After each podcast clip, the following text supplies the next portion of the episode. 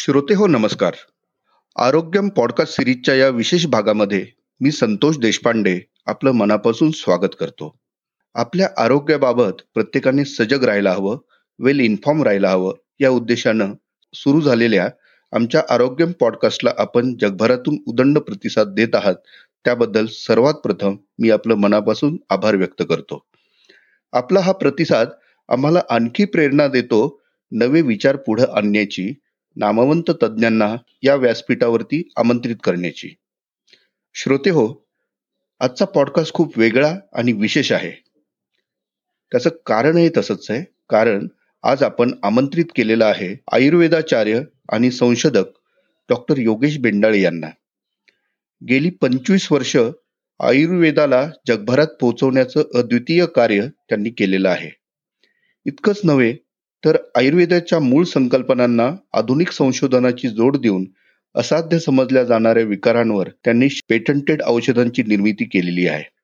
पुण्यात Rasayu Ayurved clinic Rasayu cancer clinic Rasayani biologics अशा विविध संस्थांच्या माध्यमातून आजवर लक्षावधी रुग्णांच्या आरोग्याला त्यांचा स्पर्श लाभलेला आहे आणि कोविडवर आयुर्वेद उपचार तंत्र विकसित करण्यासाठी त्यांनी केलेले प्रयोग यशस्वी ठरले आहेत.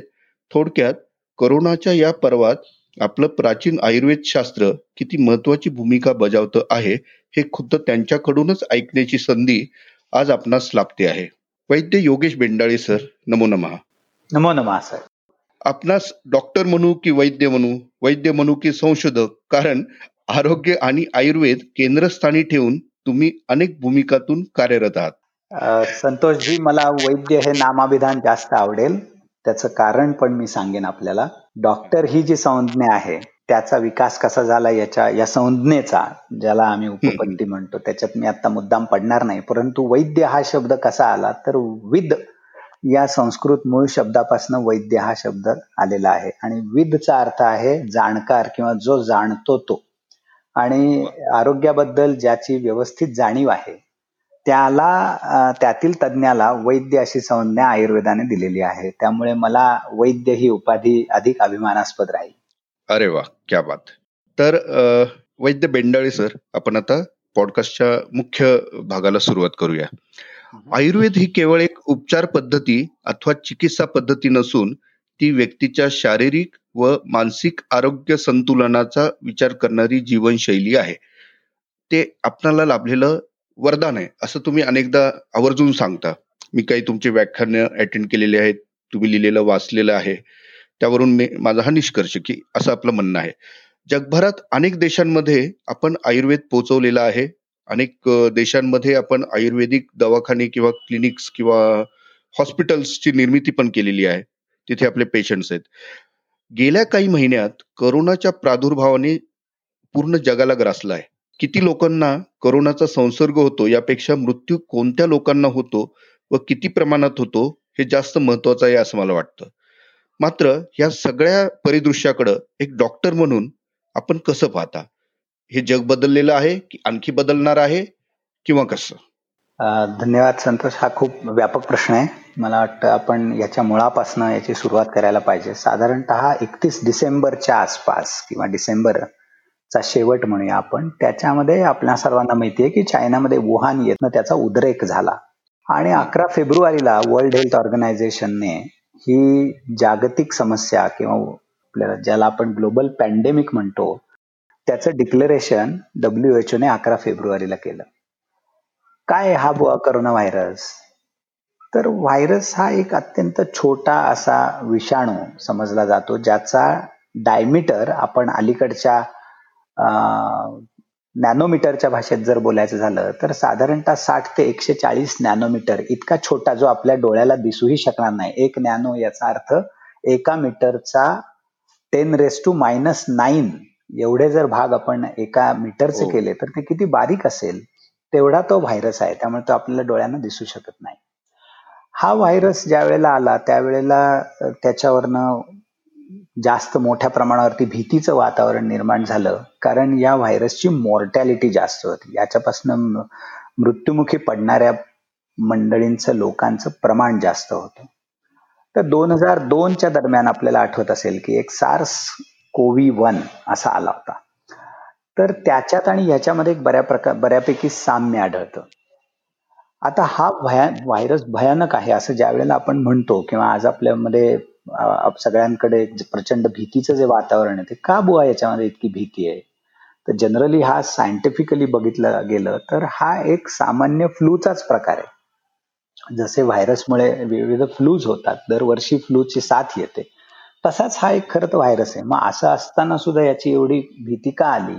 तर सर्वसाधारणपणे ज्याला आपण सीझनल फ्लू म्हणतो त्यांच्या मृत्यूचा दर सरासरी point one two point two percent असतो. याच्यामध्ये कुठेतरी असतो. परंतु वर्ल्ड हेल्थ ऑर्गनायझेशनने या कोविडच्या अलीकडे आलेल्या व्हायरसचा मृत्यूचा दर हा साधारणत तीन ते साडेतीन टक्क्यांच्या मध्ये आहे. म्हणजे सुमारे पंधरा पटपेक्षा जास्त किंवा पंधरा पेक्षा जास्त असं याचं प्रमाण नॉर्मल फ्लूच्या मॉर्टॅलिटीपेक्षा आहे. तर हे प्रमाण इतकं भयानक असल्यामुळे याची घबराट जास्त. असं पहिलं कारण याच्यामध्ये आपल्याला देता येईल की याची भयानकता ही आहे. अमेरिकेमध्ये खूप चांगला डेटा ठेवला जातो. त्याच्यामध्ये यांचं म्हण म्हणणं असं आहे की आपला जो प्रश्न आहे की याच्यामध्ये कोणत्या रुग्णांचा मृत्यू होतो. तर त्यांच्याकडे एक सेंटर फॉर डिसीज कंट्रोल नावाची संस्था आहे. आणि त्यांनी असं निष्कर्ष काढलाय की सुमारे ऐंशी टक्क्यांपेक्षा मृत्यू हे वयस्कर लोकांचे होतात. तर साठ वर्षांपेक्षा जास्त किंवा पासष्ट वर्षांपेक्षा जास्त असणारी मंडळी आणि ज्यांना इतर काही चिरकारी आजार आहेत ह्या मंडळींचा मृत्यू याच्यामध्ये मोठ्या प्रमाणावरती होतो. आणि अजून एक इथे विशेष सांगायची बाब म्हणजे ज्या मंडळींना इंटेन्सिव्ह केअरमध्ये ठेवण्यात येतं त्यातील बहुतेक मंडळींचा मृत्यू याच्यामध्ये घड होताना दिसतो असाही एक निष्कर्ष आहे. तर अमेरिकेची एक सर्वोच्च दुसरी संस्था आहे ज्याला नॅशनल कॅन्सर इन्स्टिट्यूट म्हणतात. आणि त्यांचा मात्र याच्यामधला निष्कर्ष थोडासा असा वेगळा आहे की कारण ती कॅन्सरवरती काम करणारी संस्था आहे की कॅन्सरची औषधं घेणारी जी मंडळी असतात त्यांची व्याधी प्रतिकार शक्ती ही त्या ट्रीटमेंटमुळे खूप कमी झालेली असते. आणि तशी ऑलरेडी कमी झालेली व्याधी प्रतिकार शक्ती असताना जर साधा फ्लू जरी झाला आणि त्यात हा भयानक स्वरूपाचा कोविड सारखा फ्लू झाला. तर आधीच दुर्बल झालेल्या व्याधी प्रतिकार क्षमतेमध्ये या औषधांची भर पडल्यामुळे आणि त्यात ह्या व्हायरसमुळे ती मंडळी याच्यामध्ये जास्तीत जास्त मृत्युमुखी पडताना दिसतात. म्हणून याची भयानकता आहे. जगभरात या कोरोनामुळे मृत्यू वाढताना दिसत आहेत विशेषतः ज्यांना पूर्वीची व्याधी आहे आणि त्यातही ज्यांचं वय अधिक आहे अशांना त्याचा धोका जास्त असल्याचं सांगितलं जातं. तर या पार्श्वभूमीवर आपण अलीकडे अगदी अलीकडे गंभीर अवस्थेत असलेल्या एका ज्येष्ठ नागरिकाला जो आयसीयू मध्ये होता त्याला आयुर्वेदिक उपचार देऊन कोरोनामुक्त केलं आणि अशा बातम्याही माझ्या वाचनात आल्या होत्या मध्यंतरी. आता ही खरं तर अतिशय सकारात्मक बातमी आहे. म्हणून ही केस काय आहे हे खुद्द आपणाकडून जाणून घ्यायला आम्हाला नक्की आवडेल. हा हे खरं तर अतिशय इंटरेस्टिंग केस आहे. आपल्या सगळ्यांना माहिती असेल की भारतामधली सर्व आरोग्य व्यवस्था प्राधान्याने ही आय सी एम आर नावाची जी आपली सर्वोच्च संस्था आहे Indian Council of Medical Research त्यांच्या अंडर काम करते. आणि त्यांनी संपूर्ण देशाला या आजाराबद्दल जागृती आणि गाईडलाईन्स या वेळोवेळी आय सी एम आर प्रसृत करत आलेलं आहे.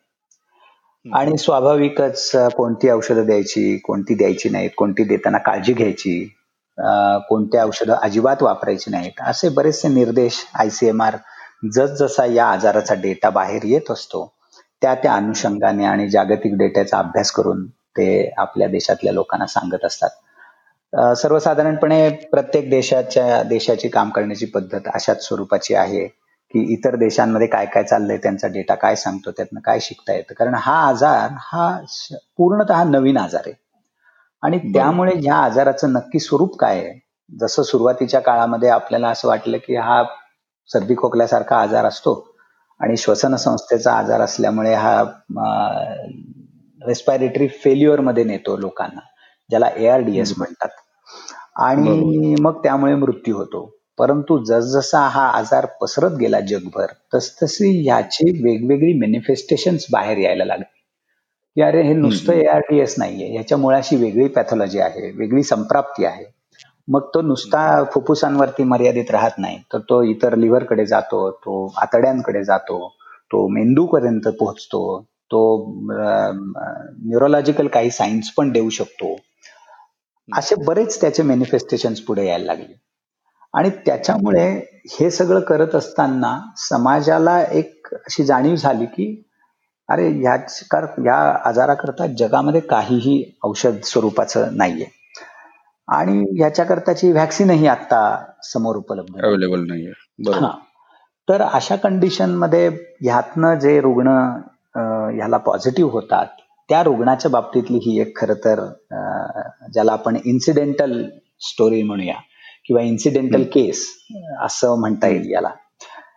सायंटिफिक भाषेमध्ये याला अनेक्डोटल केस असं म्हटलं जातं. तर हे साधारणत साठ बासष्ट वर्षाचे ग्रस्त आणि त्यांना दोन तीन दिवस सर्दी खोकला ताप अशा स्वरूपाची साधी फ्लू असणारी जी लक्षणं आपण म्हणतो ती आली. ते त्यांच्या जवळच्या त्यांच्या नेहमीच्या फॅमिली फिजिशियनकडे गेले. त्यांनी एक अँटीबायोटिकचा कोर्स चालू केला. अँटीपायरेटिकची औषधं दिली. परंतु दोन तीन दिवसांमध्ये त्यांना काही त्याच्यातनं उपशम मिळालं नाही बरं वाटलं नाही. आणि म्हणून मग त्यांनी त्यांना एम डी फिजिशियनकडे रेफर केलं.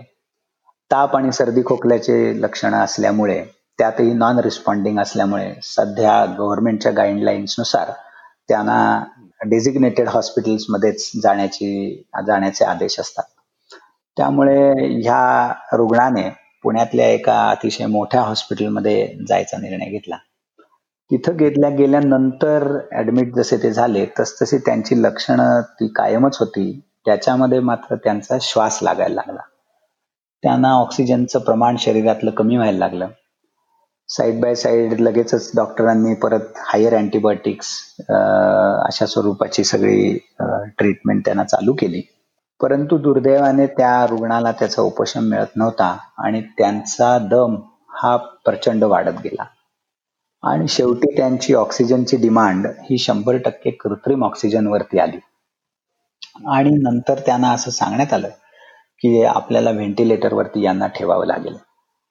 त्यांचा मुलगा आहे तो जसा जरा सुशिक्षित आहे हे सगळं त्याला सध्या काय चाललंय? आज बहुतेक वेळेला समाजाचं वैद्यकीय प्रबोधन पण सध्याच्या काळात प्रचंड झालेलं आहे.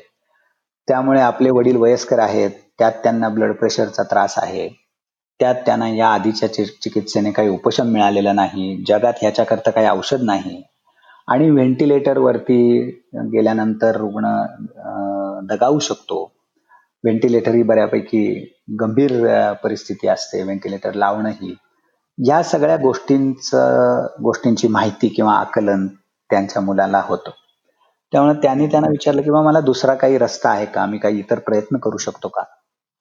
सुदैवाची गोष्ट इथे अशी की या हॉस्पिटलमध्ये मधल्या डॉक्टरांनी त्यांना परवानगी दिली की तुम्हाला जे काय करायचं असेल ते करू शकतात.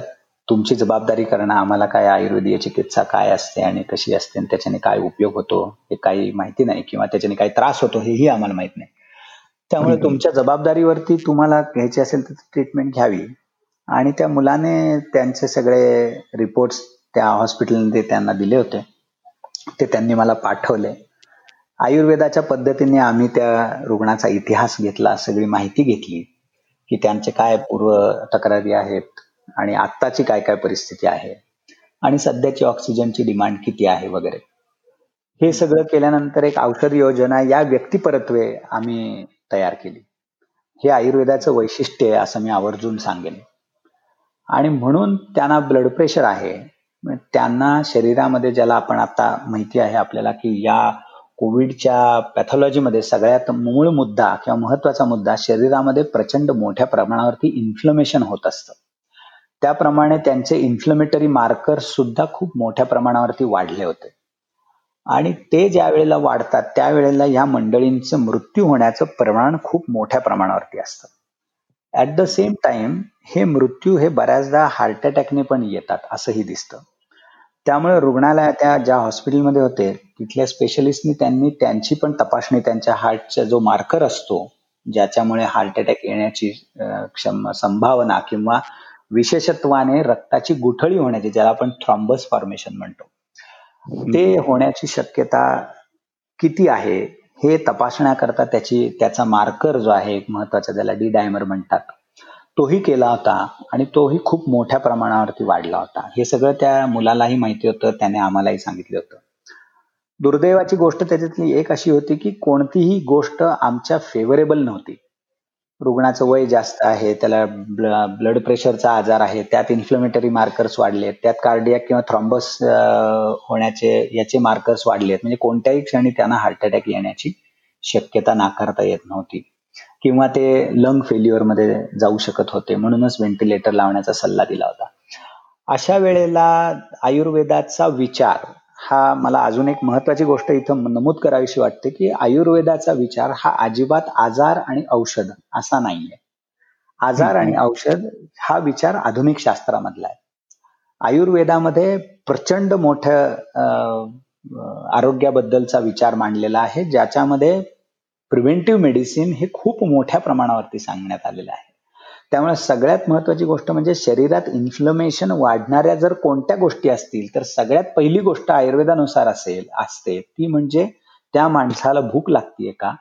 आणि त्याचा आहार काय चाललाय ऑब्विसली या रुग्णाला भूक लागत नव्हती प्रॉपर आणि त्यांचा तरी देखील आहार चालू होता.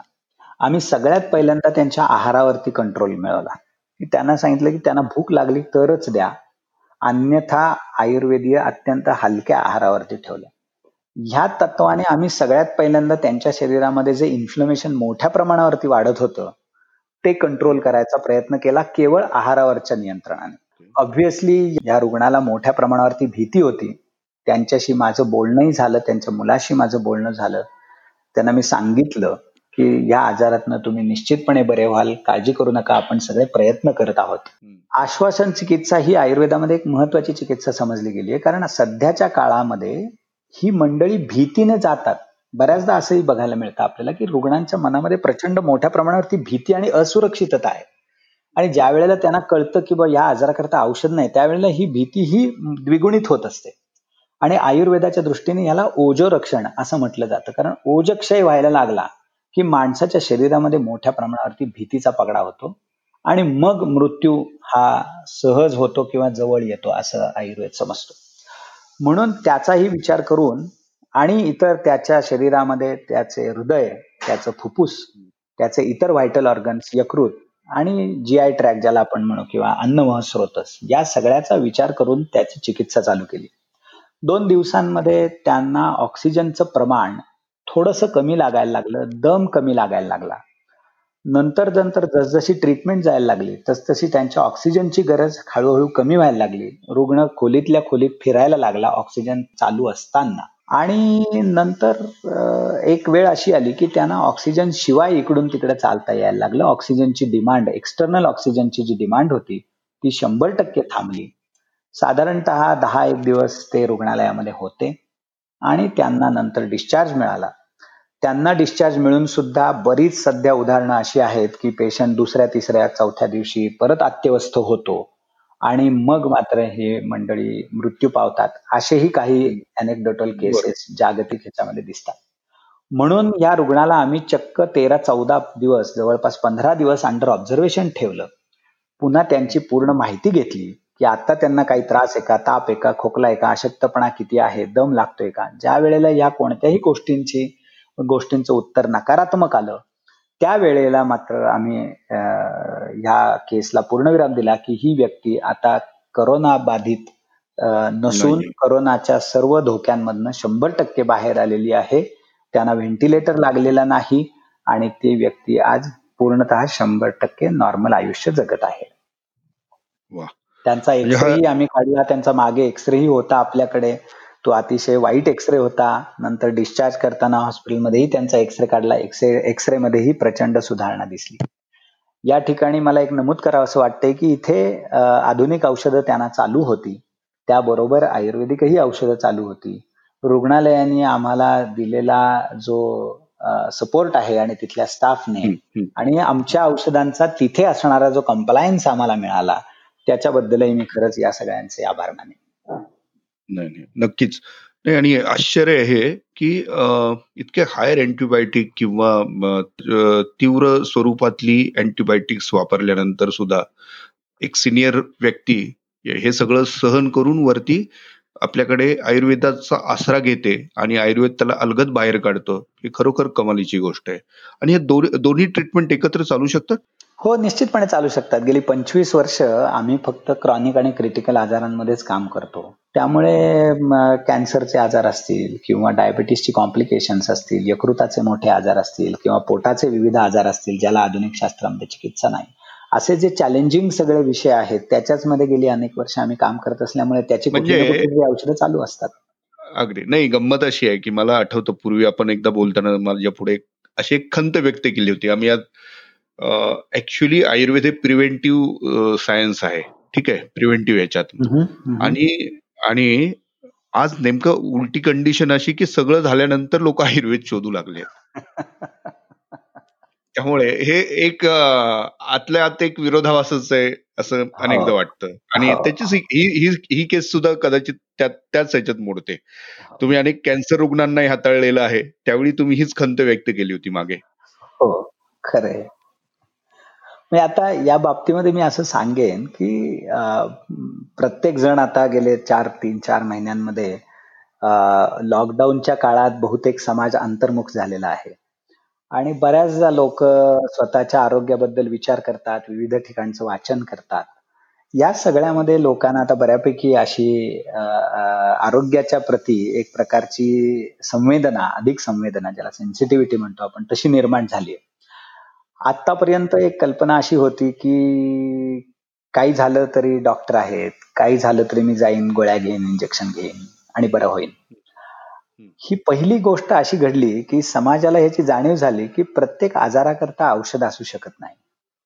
आज आपण कोविडच्या धोक्यामध्ये आहोत. उद्या कोविडचा अजून दुसरा भाऊ येईल त्याचे बाप येईल काय येईल माहिती नाही आपल्यासमोर काय वाढून ठेवलेलं आहे ते.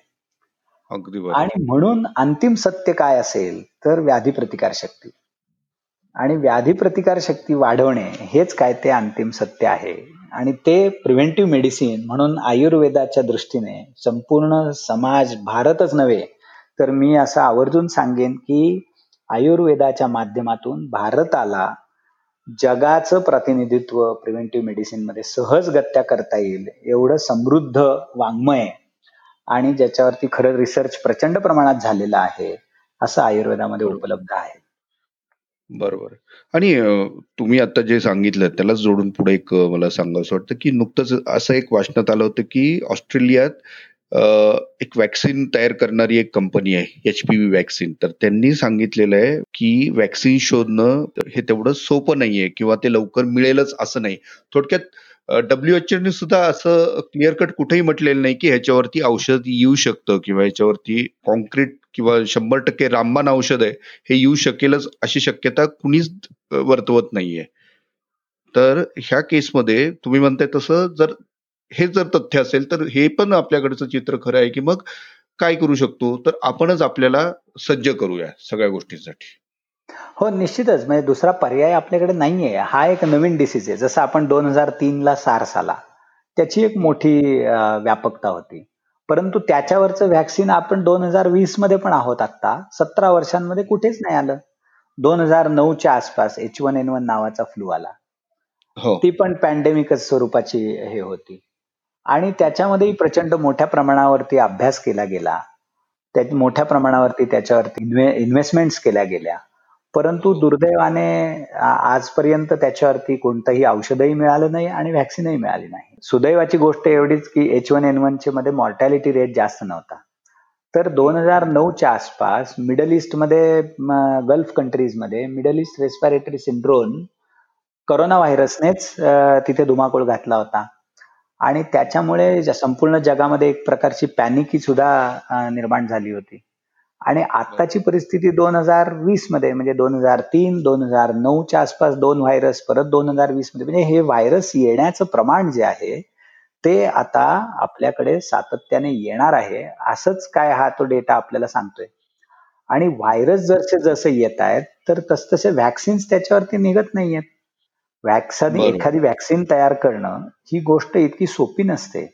आता सुद्धा बऱ्याच कंपन्या जगातल्या ज्या सगळ्यात बलाढ्य कंपन्या आहेत ज्या याच्यावर काम करत आहेत त्यांचं स्वतःच सुद्धा म्हणणं असे की एक वर्षाच्या आत आम्हाला व्हॅक्सिन काढता येणं जवळपास असेल नाही नाही आणि त्यांना ते ट्रायल करणं आणि ह्या सगळ्या गोष्टी प्रूव्ह मोठा विषय आहे तो खूप मोठा विषय आणि एवढं करून अनेक असे व्हायरसचे आजार आहेत व्हायरसेसचे की ज्यांना आता व्हॅक्सिन नाहीये.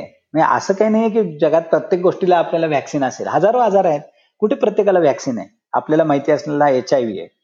येऊन कित्येक वर्ष झाली त्याच्यावर काही व्हॅक्सिन नाहीये. दरवर्षी फ्लूची व्हॅक्सिन वेगवेगळी येते. का वेगवेगळी असते? कारण तो व्हायरस दरवर्षी बदलतो. म्हणजे एखाद्या व्हायरसवरती व्हॅक्सिन असणं व्हॅक्सिन नसणं आणि तो व्हायरस स्वतःला बदलणं अशी अनेक चॅलेंजेस वैद्यकशास्त्रासमोर आत्ता आता आहेत. प्रश्न असा आहे की या व्हायरसेसचे अटॅक्स येत राहणार आणि त्यामुळे त्याच्याकरता आपल्याला परमनंट प्रिपरेशन काही करण्याची गरज आहे का? आपल्याला वेगळ्या दिशेने विचार करण्याची गरज आहे का? हा महत्त्वाचा संदेश आता समाजाला मिळालेला आहे. बरोबर. म्हणजे उद्या उद्या जर वॅक्सिन सापडलंच नाही किंवा सापडेलही किंवा नाही सापडणार तर व्याधी प्रतिबंध जसं आता तुम्ही म्हणालात हे आयुर्वेद पहिल्यापासून सांगत आलेलं आहे. त्याचा जगभरातल्या लोकांना मोठा उपयोग होऊ शकतो. बरोबर आहे? हो. म्हणजे आयुर्वेदाची जी प्र प्रतिबंधात्मक जीवनशैली आहे त्याचे जे नॉर्म्स आहेत. जसं आम्ही या या पेशंट्समध्ये आम्ही एक केवळ आहार कल्पना जी आहे त्याच्या तत्वाचा यशस्वी वापर केला. तसंच आयुर्वेदाचं एक त्रयोपस्तंभ म्हणतो आम्ही त्याला आहार निद्रा. हे त्याच्यातल्या महत्त्वाच्या गोष्टी आहेत. की आहाराचा वापर योग्य प्रमाणात म्हणजे एक प्रसिद्ध वाक्य आहे की आहार औषध स्वरूपामध्ये जर घेतला तर औषध आहारासारखं घ्यावं घ्यावं लागत नाही. म्हणजे हे जे महत्वाचं आहे ह्याच्याकरता आणि कोणी खावं कधी खावं किती खावं कशाबरोबर काय खावं कोणतं फूड कॉम्पॅटेबल आहे कोणतं फूड आपल्याला चालणार नाहीये कोणत्या प्रकृतीला काय चालणार नाहीये कोणत्या वातावरणात काय खावं इतकी प्रचंड मोठी व्याप्ती आपल्याकडे सांगितली आत्ताचाच आपण विचार केला तर डिसेंबरमध्ये आलेला हा व्हायरस नंतर थंडीचा काळ गेला मध्ये उन्हाळ्याचा काळ गेला आणि आता पावसाळ्याच्या तोंडावरती आता आपण आहोत.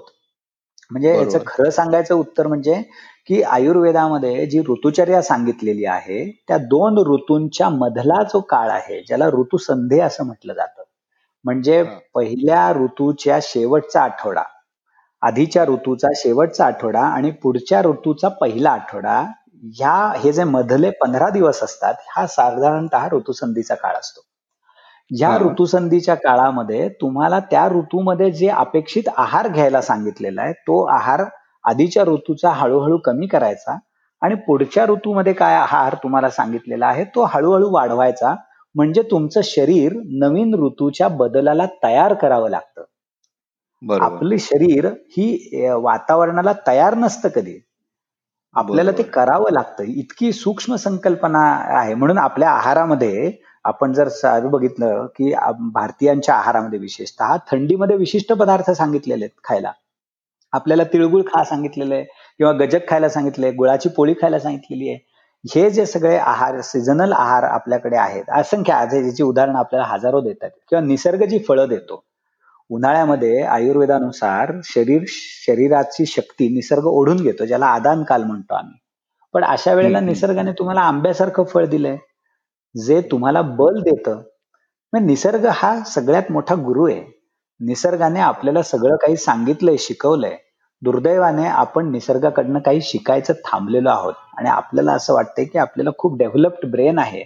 त्यामुळे आपण काहीही करू शकतो आणि कसंही करू शकतो. अलीकडच्या काळामध्ये आधुनिक शास्त्रामध्ये एक नवीन संकल्पना आलेली आहे ज्याला सीझनल अफेक्टेड डिसऑर्डर्स म्हटलं जातं. म्हणजे काय? तर त्या सीझनमध्ये होणारे ते आजार. अरे का या सीझनमध्ये आजार होतात? हे आधुनिक शास्त्राला आत्ता कळलंय. आयुर्वेदामध्ये पाच हजार वर्षांपासून सांगितलेली ऋतुचर्या आहे दिनचर्या आहे. त्याच्यामध्ये सर्व या स्वरूपाच्या आजारांचा आणि ते टाळण्याकरताच्या उपायांचा उल्लेख आहे. भाषा वेगळी म्हणजे ज्ञान नाही ही संकल्पना चुकीची आहे. बरोबर. नाही आणि तुम्ही म्हणताय तसं इतकं पुरातन ज्ञान आहे आपल्याकडे तो ठेवा आहे आपल्याकडे.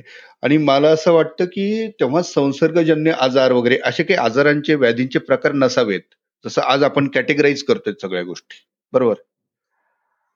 आयुर्वेदामध्ये संसर्गजन्य आजार असा विषय नाहीये. त्याला आयुर्वेदामध्ये एक जनपदोध्वंस नावाची संकल्पना आहे. अच्छा. आणि हे जनपदोध्वंस घडतात होतात आणि त्याच्याने मोठ्या प्रमाणावरती जीवित हानी होते होऊ शकते. आणि काय कारणाने हे जनपदोध्वंस होतात त्याच्याकरता चिकित्सा काय पद्धतीने करायला पाहिजे पाहिजे याचं सूक्ष्माती सूक्ष्म वर्णन आणि चिकित्सेची सूत्र सुद्धा आयुर्वेदामध्ये दिलेली आहेत. हो. ही इंटरेस्टिंग गोष्ट आहे. नाही खरोखर. म्हणजे मी आत्ताच स्टेटमेंट जे केलं होतं की असं नसावं कारण ही पुरातन प्राचीन शास्त्र आहे आणि कॅटेगरायझेशन आपण रोगांची व्याधींची अलीकडे करतोय. असं असा माझा समज होता. पण तसं नसून आयुर्वेदाने काळाच्याही कुठला किती पुढचा विचार केलेला आहे हे आता तुमच्याच कडून हे ऐकता आलं. संतोषजी जसं सूर्य तुम्ही असं म्हणता का की हजार वर्षापूर्वी सूर्य होता तो प्राचीन होता? आणि आज नवीन आहे. नाही सूर्य हा शाश्वत आहे. तसं आयुर्वेद हे प्राचीन शास्त्र नाहीये. आयुर्वेद हे शाश्वत शास्त्र आहे. आयुर्वेदाची जी तत्व सांगितलेली आहेत ती तत्व आजही काळाच्या कसोटीवरती उतरणारी आहेत. हे ठीक आहे काही बाबतीत त्याच्यामध्ये काही संदर्भ असतील जे आजच्या काळानुसार आवडणारे नसतील कोणाला किंवा आजच्या शास्त्रानुसार पटणारे नसतील किंवा मधल्या कुठल्या काळामध्ये जर ते प्रक्षिप्त झालेले असतील कारण भारतावरती भारताचा इतिहास बघता मोठ्या प्रमाणावरती भारतामध्ये आक्रमण झालेली आहेत. त्यामुळे या संविधान संहितांवरती सुद्धा काही प्रकारचे चेंजेस झालेले आहेत. तर त्याच्यामध्ये काही भाग असा असू शकतो की जो सध्याच्या काळामध्ये कॉन्ट्रावर्शियल वाटू शकतो आपल्याला. पण कॉन्ट्रावर्शियल वाटणारा भाग आणि त्याच्या बाजूला उपयुक्त असणारा भाग याचा जर आपण तौलनिक अभ्यास केला तर उपयुक्त असणारा भाग खूप आहे. त्याच्याकडे बघायला पाहिजे. याचं एक मी अत्यंत छान उदाहरण देईल. म्हणजे तुम्ही फार चांगल्या विषयाला हात घातलाय. एक तीन चार वर्षापूर्वी नोबेल प्राइज ज्या विषयाला मिळालं होतं तुम्हाला आश्चर्य वाटेल की हे नोबेल प्राइज कशाला मिळालंय? तर ऑटोफॅगी नावाच्या संकल्पनेला मिळालेलं आहे. काय बुवा ही ऑटोफॅगी नावाची संकल्पना? तर त्या नोबेल मिळालेल्या शास्त्रज्ञांनी हे शोधून काढलं की तुम्ही जर शरीराला काही काळ अन्नापासून दूर ठेवलं. हा बघा पुन्हा हाच विषय येतोय आपला मगाचा. काही काळ आपण शरीराला दूर ठेवलं तर शरीरामध्ये ज्या विकृत पेशी असतात त्या पेशींना शरीरातल्याच चांगल्या पेशी मारून टाकतात आणि त्या त्यांना खाऊन टाकतात. ऑटोफॅगी म्हणजे स्वतःच स्वतःला खाऊन टाकणे. त्याला म्हणतात ऑटोफॅगी. किंवा नॅचरल सेल डेथ त्या पेशी या निसर्गत मृत्यू पावतात. विशेषतः कॅन्सरच्या बाबतीमध्ये हे संशोधनाला संशोधनाचं महत्त्व अधोरेखित आहे. आणि इतरही अनेक बाबतींमध्ये कारण आत्ताच्या काळामध्ये जे पुढारलेले देश आहेत त्यांच्यामध्ये अति खाण्याचे आजार जास्त आहेत. आज लोक जास्त खाऊन आजारी पडतायत. त्यांना आजार अन्नापासून जर दूर ठेवलं इंटरमिटंट फास्टिंग नावाची एक कल्पना पाश्चात्य जगामध्ये आता बऱ्यापैकी मूळ धरायला लागलेली आहे. पण तुम्ही विचार करा की भारतातल्या कोणत्या धर्मामध्ये फास्टिंग नाही हो? उपवास कोणत्या धर्मामध्ये सांगितलेला नाहीये? मग एकादशी करा हिंदूंमध्ये असतं इस्लाम धर्मामध्ये रमादान नुकताच संपलेला हे आहे सण आहे रोजे करतात ती. मंडळी. सगळ्यांमध्ये वेगवेगळ्या प्रकाराने हे उपास केले जातात. याचा तुमच्या आरोग्याशी संबंध आहे. म्हणून हे शास्त्र आहे. ही काही प्रथा रूढी याला धर्माचा आधार किंवा आस्तिक्याचा आधार देण्याची काही गरज नाही. अत्यंत हार्डकोर शास्त्र आहे. हे आम्हाला केव्हा पटतं? ज्या वेळेला कुणाला तरी या विषयावरती नोबेल मिळतं. आणि मग त्याच्यामुळे हजारो आजारांमध्ये त्याचा उपयोग होऊ शकतो. ही संकल्पना जेव्हा पुढे येते त्यावेळेला भारतीय लोक म्हणतात की अरे हे आमच्याकडे आधीपासून सांगितलेलं आहे आणि त्याला महत्त्व आहे. म्हणजे अशा जर हजार इतर हजार गोष्टी सांगितलेल्या आहेत चांगल्या. तर त्यांच्याकडेही आपण तितक्याच सकारात्मकतेने बघूया ना. अगदी. जसं इम्युनिओथेरपीवरती तुम्ही मागे एकदा सांगितली होती एक गोष्ट की इम्युनिटी बिल्ड करणं हे सगळ्या आजारावरचं मूळ सूत्र आहे जे आयुर्वेद तुम्ही सांगताय. आणि आज त्याच्याचकडे बघण्याचा तीन महिन्यापूर्वीचा जगाचा दृष्टिकोन आणि आजचा ह्याच्यातही मोठा फरक पडलेला असणार.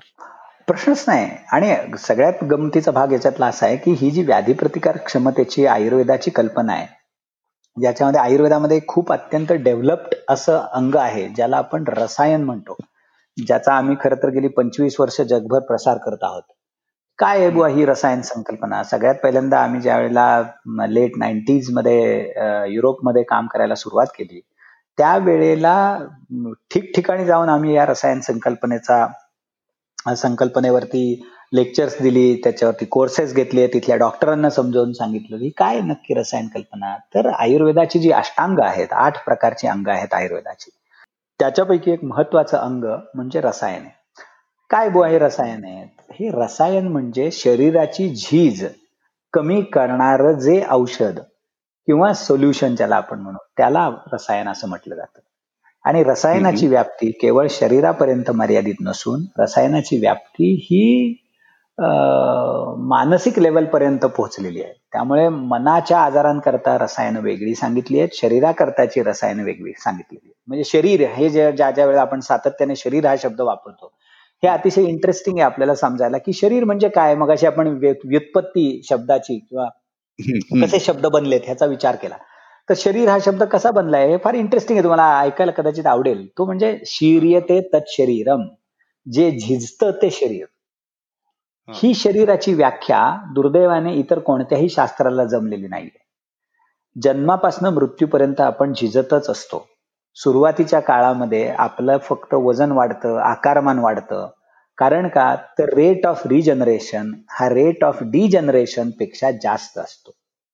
परंतु रेट ऑफ डिजनरेशन असतोच. काही काळानंतर मात्र रेट ऑफ डिजनरेशन वाढायला लागतो आणि रेट ऑफ रिजनरेशन कमी होतो. हा जो रेट ऑफ रिजनरेशन कमी होतो त्याला कमी न करता त्याला मॅक्सिमम ऑप्टिमम लेव्हल पर्यंत मेंटेन ठेवणे. याच्याकरताच जर सर्वश्रेष्ठ सोल्युशन कुठलं असेल तर ते आयुर्वेदातलं रसायन आहे. आणि मग आपल्याला सहज कळेल की हे जे डिजनरेशन घडतं हे शरीरामध्ये अनेक सिस्टीम्स आहेत अनेक अवयव आहेत अब्जावधी सेल्स आहेत हे कुठल्या ना कुठल्या तरी लेवलला घडत असतं. त्यामुळे त्या त्या लेवलला जाऊन त्याचा विचार करून त्याच्याकरताच डिझाईन रस रसायन डिझाईन करावं लागतं. आणि ह्यालाच व्यक्तिसापेक्ष ट्रीटमेंट म्हणतात की जे आपण या करोनाच्या रुग्णाला दिलं आणि त्याच्यातनं तो यशस्वीपणे बाहेर आला. म्हणजे one size fits to all हा जो विचार आहे हा आता आधुनिकांनी नाकारलेला आहे.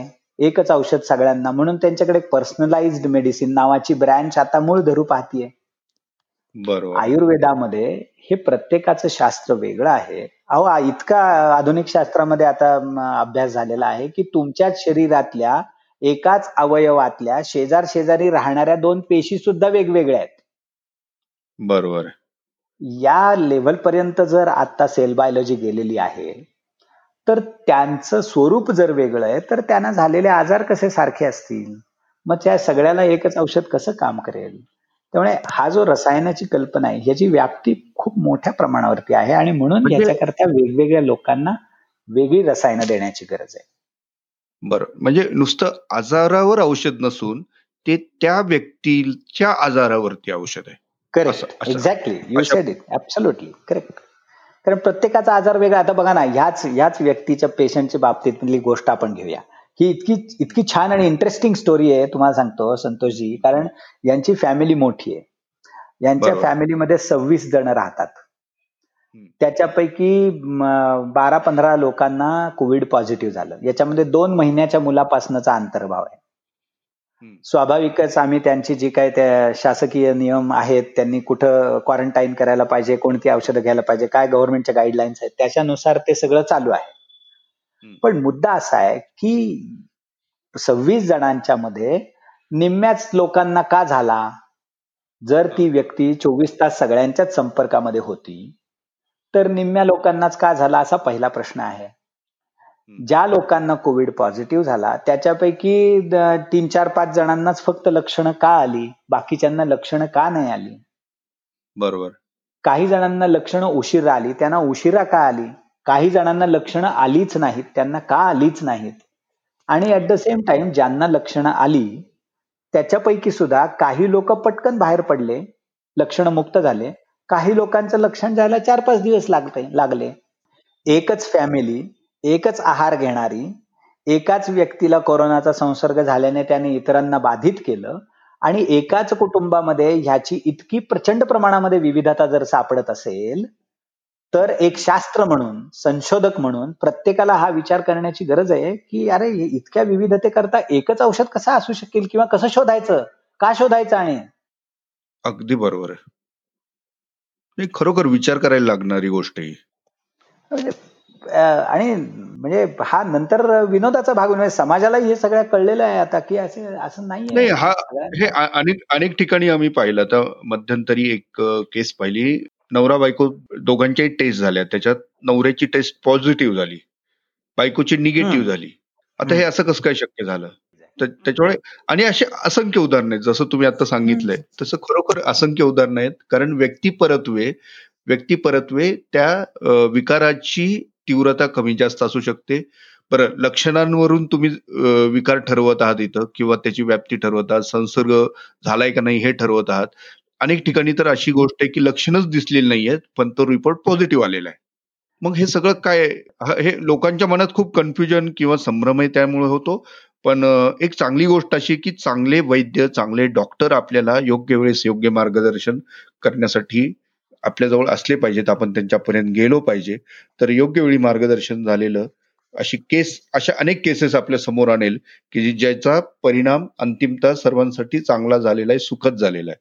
डॉक्टर आपण पुढच्या भागाकडे येऊया.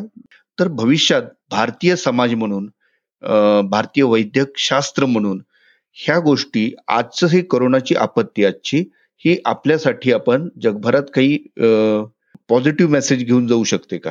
मी नक्कीच याचा उत्तर खूप पॉझिटिव्हली आपण जाऊ शकतो असा देईन.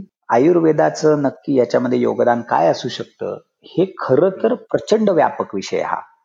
म्हणजे मी आपणाला बोलता बोलता एक दोन चार आपल्या बुद्धीस चॅनल चालना मिळतील असे प्रश्न आपल्यासमोर टाकतो जे आपल्या सगळ्यांना माहिती आहेत खरं सांगायचं तर. करोनाचा संसर्ग झाल्यानंतर याच्यामध्ये वयस्कर असणारे लोक मृत्युमुखी पडतात डायबेटीस वाले मृत्युमुखी पडतात हार्ट डिसीज वाल्यांचा मृत्यू होतो पोटाचे आजार अमेरिकेचा जर आपण अभ्यास केला तर तिथे सिलियाक डिसीज नावाचा आजार मोठ्या प्रमाणावरती आहे. त्यामुळे तिथले निष्कर्ष असे आहेत की सिलियाक ज्याला आपण ग्लुटल एनर्जी म्हणतो गव्हाची अलर्जी मैद्याची अलर्जी साध्या भाषेत बोलायचं झालं तर. त्या अलर्जीचे लोकांना लोक जास्त मृत्युमुखी पडलेत तिकडे.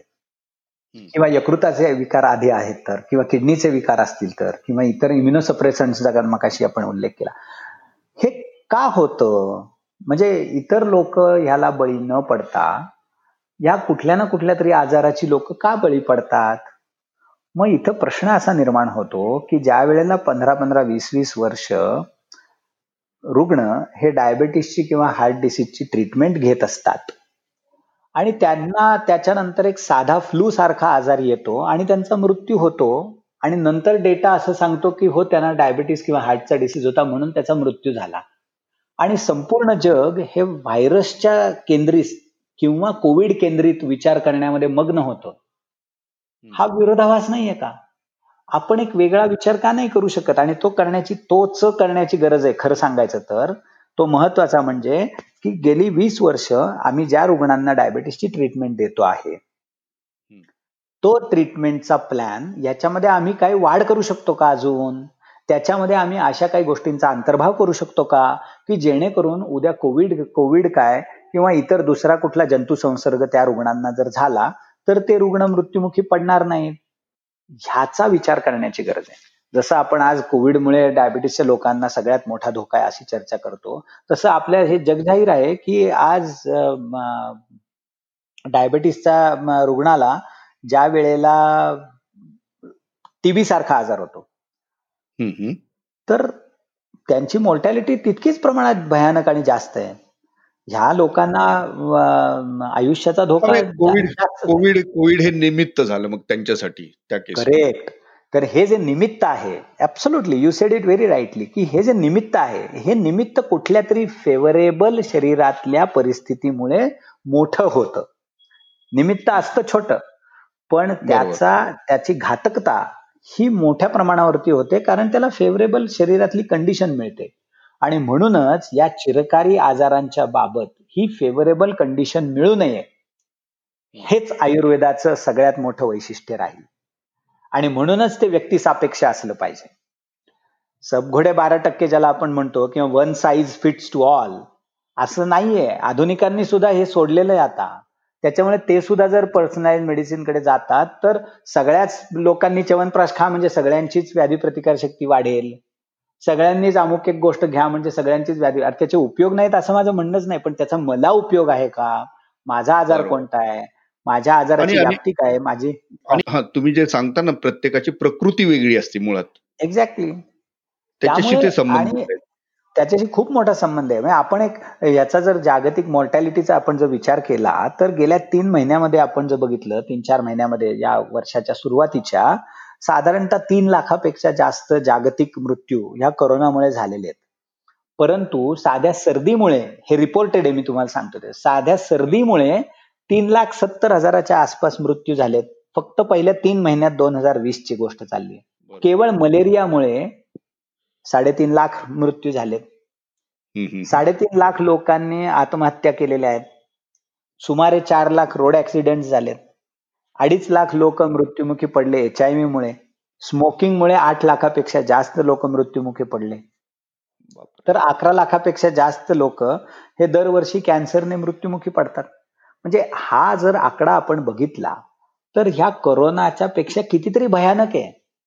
त्यामुळे करोना करोना करून आपण खूप घाबरून जाण्याची काहीही गरज नाहीये. हा तुमची व्याधी प्रतिकार शक्ती वाढवा. तुम्हाला करोना काहीही त्रास देणार नाहीये. अगदी समाजाला समजण्याची गरज आहे. अगदी त्याच लाईनवरती मी येतो सर की आता करोना सोबत जगावं लागणार असं एक म्हणतात सर्वजण. त्या पार्श्वभूमीवर हा त्या पार्श्वभूमीवर पूर्वी ज्यांना काही व्याधी आहे त्यांनी काही काळजी घेतली पाहिजे. आणि आजवर ज्यांना असा विकारच जडलेला नाहीये अशा दोन्ही गटातल्या लोकांना आज एक काळजी आहे धास्ती आहे थोडीशी. ह्यांना आपण काय सल्ला द्याल? याचा सल्ला आयुर्वेदाने अत्यंत सुंदर दिला आहे आणि तो म्हणजे स्वस्थस्य स्वास्थ्य रक्षणम आतुरस्य व्याधी परिमोक्ष. म्हणजे जो स्वस्थ व्यक्ती आहे त्यांचं स्वास्थ्य तसंच टिकून राहिलं पाहिजे याकरता काही सल्ले असतात. आणि दुर्दैवाने ज्यांना काही आजार आहेत त्यांना त्या आजारातनं व्यवस्थितपणे बाहेर काढणे किंवा त्या आजाराशी व्यवस्थितपणे डील करता येणं याकरता काही वेगळे सल्ले असतात. जसं आपण म्हणाल की ज्यांना ज्यांना काहीच इतर आजार नाहीत. त्यांनी आयुर्वेदाच्या जीवनशैलीच्या गोष्टी वापराव्यात. दैनंदिन त्यांच्या जीवनशैलीमध्ये त्यांचा अंतर्भाव करावा. मग त्या मगाशी सांगितल्या तशा आहारात्मक असतील विहारात्मक असतील. आपण विहाराच्या बाबतीमध्ये साधा विचार केला समजा तर व्यायाम ही साधी गोष्ट जी विहारामध्ये मोडते. आज दुर्दैवाने समाजाचं व्यायामाच्या बाबतीतलं प्रबोधन हे खरं सांगायचं तर चमत्कारिक आहे. इंग्रज ज्या वेळेला आपल्याकडे राज्य करत होते त्यावेळेला उन्हाळ्यामध्ये सुट्ट्या द्यायचे. त्यांना उन्हाळ्यात सुट्ट्या देण्याची प्रथा लागली. त्याचं कारण इथला उकाडा त्यांना सहन होत नसे म्हणून ते तिकडे जात असत. म्हणून इकडे सुट्ट्या देण्याची प्रथा आली. आपण तीच प्रथा तशीच चालू ठेवली आणि आता उन्हाळ्यात सुट्ट्या लागलेल्या असल्यामुळे आपण सगळेजण उन्हाळ्यात सगळ्यात जास्तीत जास्त सर्व जिम्सला ऊत आलेला असतो. हे आपल्याला सगळ्यांना माहितीये. परंतु उन्हाळ्यामध्ये आयुर्वेदाच्या तत्वानुसार व्यायाम जवळपास करू नये असा दंडक आहे आता तुम्ही म्हणाल ह्याला काय सायंटिफिक आधार आहे? मगाशी म्हटलं तसंच आधार आहे त्याला की अहो निसर्गाकडनं आपण काहीतरी शिकलं पाहिजे. आज निसर्गामध्ये जर उन्हाळ्यामध्ये बघितलं तर सगळ्या झाडांची पानं गळालेली असतात. निसर्ग तुमच्या शरीरातलं पाणी शोषून घेतो. निसर्ग तुमच्या शरीरातलं बल शोषून घेतो. हे त्याला आदान काल म्हणतात. जर तुमचं बल निसर्गत कमी झालेलं आहे तर ते बल जास्त व्यायाम करून वाढणार नाहीये.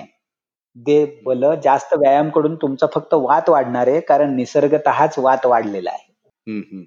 आपल्याकडे थंडीत व्यायाम भरपूर करावा अशी पण एक संकल्पना आहे. पण तशी करताना सहजगत्या दिसत नाही जेवढी गर्दी रस्त्यांवरती व्यायाम करताना उन्हाळ्यात असते तेवढी थंडीत दिसत नाही.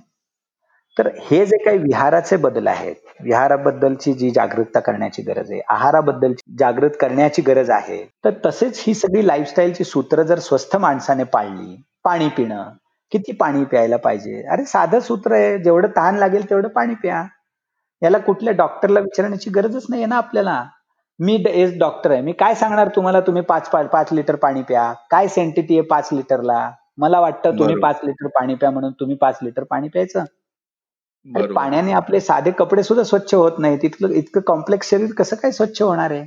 आणि ज्या वेळेला आपण पाणी पिण्याचा आग्रह करतो किंवा कुठल्या तरी संशोधनाचा आधार देऊन भरपूर पाणी प्यायला सांगतो त्यावेळेला ज्या वेळेला एखाद्या रुग्णाला अत्यवस्था अवस्थेमध्ये ऍडमिट केलं जातं ब्लड प्रेशर वाढलं म्हणून त्याला आयसीयू मध्ये ठेवण्याच्या आधी पहिलं इंजेक्शन दिलं जातं. तुम्हाला आश्चर्य वाटेल संतोषजी ऐक हे ऐकल्यानंतर. ते कुठलं दिलं जातं?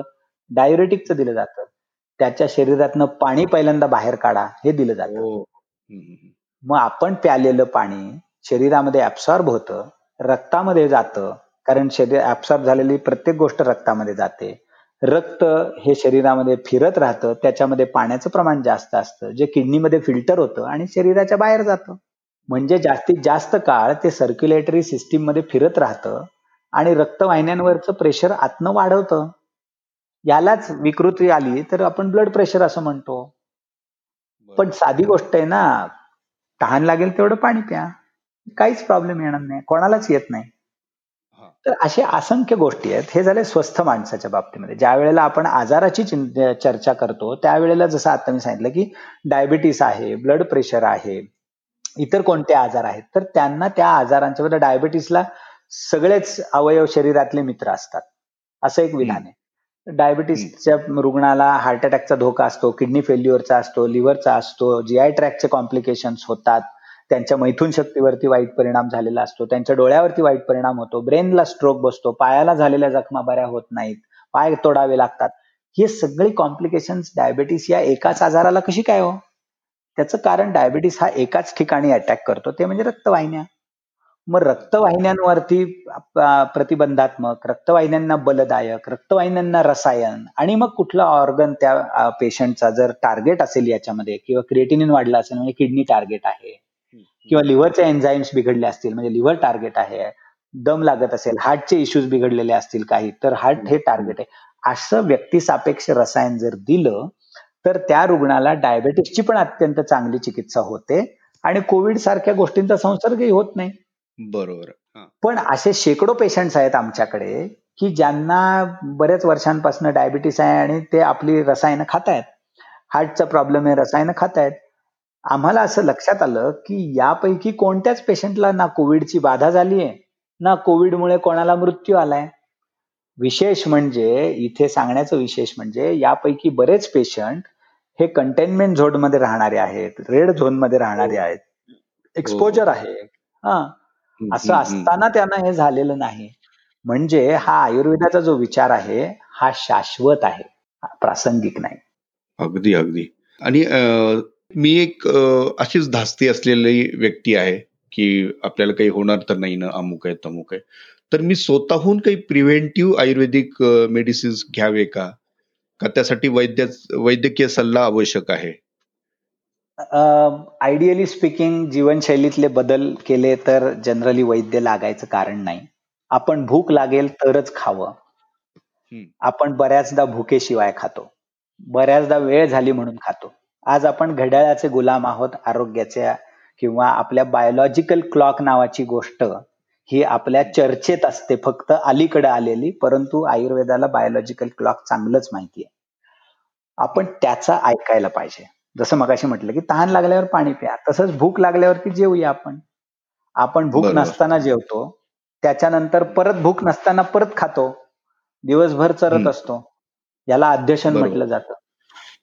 हे जे सगळे असे अनेक विषय आहेत हे करू नयेत व्यायाम करावा प्रमाणात करावा ऋतूनुसार करावा झोप व्यवस्थित घ्यावी झोप ही अत्यंत महत्वाची गोष्ट आयुर्वेदामध्ये ज्याला खूप प्रमा- प्रमाणात महत्त्व दिलं गेलेलं आहे. आणि दुर्दैवाने आजही समाजामध्ये झोपेबद्दल हवी तितकी जागरूकता नाही. म्हणजे मध्यंतरी एक रिसर्च आला या कोविडच्याच बाबतीमध्ये या कोविडच्या बाबतीमध्ये जवळपास आम्ही एकोणीसशे एकोणीस ते दोन हजार एकोणीस अशा शंभर वर्षाचा याचा इतिहास काढला आमच्या सर्व शास्त्रज्ञांनी. त्याच्यावरती. बारकाईने अभ्यास केला. आणि आता जगभर याच्यावरती काय काय संशोधनं प्रसिद्ध होत असतात ती अत्यंत बारकाईने त्याचा अभ्यास आमची सगळी शास्त्रज्ञ मंडळी करत असताना करत आहेत म्हणजे. त्याच्यामध्ये एक अत्यंत इंटरेस्टिंग रिसर्च आमच्या वाचनामध्ये आला की डी डायमर नावाचा एक फॅक्टर असतो की ज्याच्यामुळे हार्ट अटॅक येऊ शकतो किंवा रक्ताची गुठळी बनू शकते आणि हार्ट अटॅक येऊन मनुष्य जाऊही शकतो. एक रिसर्च मध्ये असा आला की हा डी डायमर तुमचा एक दिवस झोप व्यवस्थित जरी नाही झाली तरी देखील तुमचा डी डायमर हा धोका वाढू शकतो. हो हो. म्हणजे झोपेला इतकं महत्त्व आहे. आणि आयुर्वेदामध्ये मात्र झोपेला त्रयोपस्तंभांपैकी एक सांगितलेलं आहे आहार निद्रा आणि तिसरा ब्रह्मचर्य आहे. त्याच्यापैकी वन थर्ड महत्त्व जर निद्रेला आहे असं महत्त्व आपण जर समजलं तर त्याबाबत आपल्याला जागरूकता दिसतच नाही. म्हणजे आयुर्वेदाचं सूत्र इतकं छान आहे की निद्रा यत्तम सुखम दुःखम पुष्टीही कार्शबलाबलम वृषता क्लीबता ज्ञानम अज्ञानम जीवितम नच म्हणजे काय? जीवितम नच असा शेवट आहे त्याचा. म्हणजे मृत्यू सुद्धा तुम्हाला झोप नाही व्यवस्थित झाली तर येऊ शकतो. आधुनिक संशोधनाने हेच सिद्ध केलंय की डी डायमर वाढू शकतो तुम्ही झोप नाही केली तर. आधुनिक कॅन्सरच्या संशोधन कॅन्सर मधल्या संशोधनाने हेच सिद्ध केलंय की कॅन्सरचे रुग्ण व्यवस्थित जर झोप नाही त्यांची झाली तर त्यांना केमोथेरपीचाही उपयोग होत नाही आणि त्यांचा मृत्यू लवकर येतो. अशी हजारो संशोधनं आज उपलब्ध आहेत परंतु दुर्दैवाने आमच्या रिडक्शनिस्ट अप्रोचमुळे आज सात आंधळे आणि एक हत्ती अशी सर्वसाधारण परिस्थिती आहे संतोषजी. म्हणजे ज्याला जे ज्याला जे गवसलंय तेवढंच तो सांगतोय तो जे सांगतो ते शंभर टक्के बरोबर सांगतो. ही पण वस्तुस्थिती आहे. परंतु सगळे मिळून हत्ती नाही डिस्क्राईब करू शकत. सगळे मिळून समाजाचं स्वास्थ्य टिकवू शकत नाही नाही. आणि म्हणूनच इथं आयुर्वेदाचं महत्त्व अधोरेखित होतं. कारण आयुर्वेद हा सर्वांकश सर्वांगीण दृष्टीने सगळ्या गोष्टी पाहतो. म्हणजे आहार विहारापासून त्या व्यक्तीची शारीरिक मानसिक अवस्था ह्या सगळ्या गोष्टी त्याच्या वेल डिफाईन आहेत. आणि आपल्यासारखे तज्ज्ञ मार्गदर्शनाला असतील तर खरोखर ही गोष्ट फार भाग्याची आहे रुग्णाच्या दृष्टीने. कारण योग्य वेळी योग्य सल्ला मिळणं अत्यंत आवश्यक आहे. आणि मी शेवटाकडे येतोय आपल्या गप्पांच्या. पण तीही महत्वाची गोष्ट आहे कारण आज ऐक्यू माहिती याच्यावरती चालणारा समाज मोठ्या प्रमाणात आपल्याला आसपास आढळतो. फेसबुकवरती किंवा काय व्हॉट्सअपवरती समाज माध्यमांवरती फॉरवर्ड होणारे मेसेजेस अमुक गोळी घ्या तमुक काढा घ्या ही ही वनस्पती खूप उपयुक्त आहे. अशा पद्धतीने सर्रास सगळीकडे ती माहिती फिरते. आणि त्यातनं अनेक लोकांचा असा एक काहीतरी विश्वास होतो किंवा त्या पद्धतीने मी असं ऐकली काहीतरी अश्वगंधा खूप उपयुक्त आहे म्हणून लोकांनी ती घ्यायला सुरुवात केली. मार्केटमधला त्याचा साठा कमी झाला. त्याच पद्धतीने होमिओपॅथीचं एक कुठलं तरी औषध आहे ती घेण्यासाठी लोकांनी गर्दी केली. मार्केटमधनं त्याचा साठा कमी झाला. तर विचारायचं असं आहे की ऐक्यू माहितीवर आपण किती अवलंबून राहायचं? कारण होतं असतं त्याच्यावरती चर्चा झडत राहतात सोशल मीडियावरती होतात पण एखादं औषध खूप गुणकारी ठरतं असा संदेश त्यातनं पसरतो पण त्याचं पुढं काही व्हॅलिडेट होत नसत्यात गोष्टी. ह्या गोष्टी ह्याबद्दल आपण काय सांगाल? याच्यात हा खूप महत्त्वाचा विषय संभ्रम कारण कारण ह्याच्यात संभ्रम प्रचंड निर्माण होतो म्हणून हा प्रश्न विचारला. आणि संभ्रम जिथे आला ना ज्याला आपण कन्फ्युजन निर्माण झालं की कॉन्फिडन्स नेहमी कमी होतो. आणि कॉन्फिडन्स जेव्हा कमी होतो त्यावेळेला इनसिक्युरिटी येते. म्हणजे आत्मविश्वास गमावला की असुरक्षिततेची भावना निर्माण होते. आज प्रत्येकाला हे माहिती झालंय की या आजाराकरता काही औषध नाही. परंतु आपली आपण थोडस या विषयाच्या थोडस मुळाशी जावं जायला पाहिजे असं माझं स्पष्ट मत आहे. की तुमची ही मानसिकता समाजाची कोणी करून दिली हो की प्रत्येक ठिकाणी औषध हवंय प्रत्येक गोष्टीला औषध हवंय मग ते आयुर्वेदिक असो असेल होमिओपॅथिक असेल किंवा ॲलोपॅथिक असेल औषधाशिवाय आम्हाला जगता येणार नाही का? का आमची ही मानसिकता करून दिली गेली आहे आणि आम्हीही का आज त्याला इतके असहाय्यपणे त्याच्याकडे बघत आहोत? असे कित्येक हजारो करोडो लोक आहेत की ज्यांनी आयुष्यात कधी औषध घेतलेलं नाही. आणि ते उत्तम निरोगी आहेत. का आम्ही त्यांच्या आयुष्याचा अभ्यास करत नाही? का त्याच्यावरनं त्यांच्या जीवनशैलीवरती आधारित संशोधन सिद्ध करून जगासमोर आणत नाही? मग असं त्यामुळे ह्याच्यात एक दुसरं मत आहे की प्रत्येक वेळेला औषधही विकता येतात आणि त्याच्यामधनं अर्थप्राप्ती करता येते.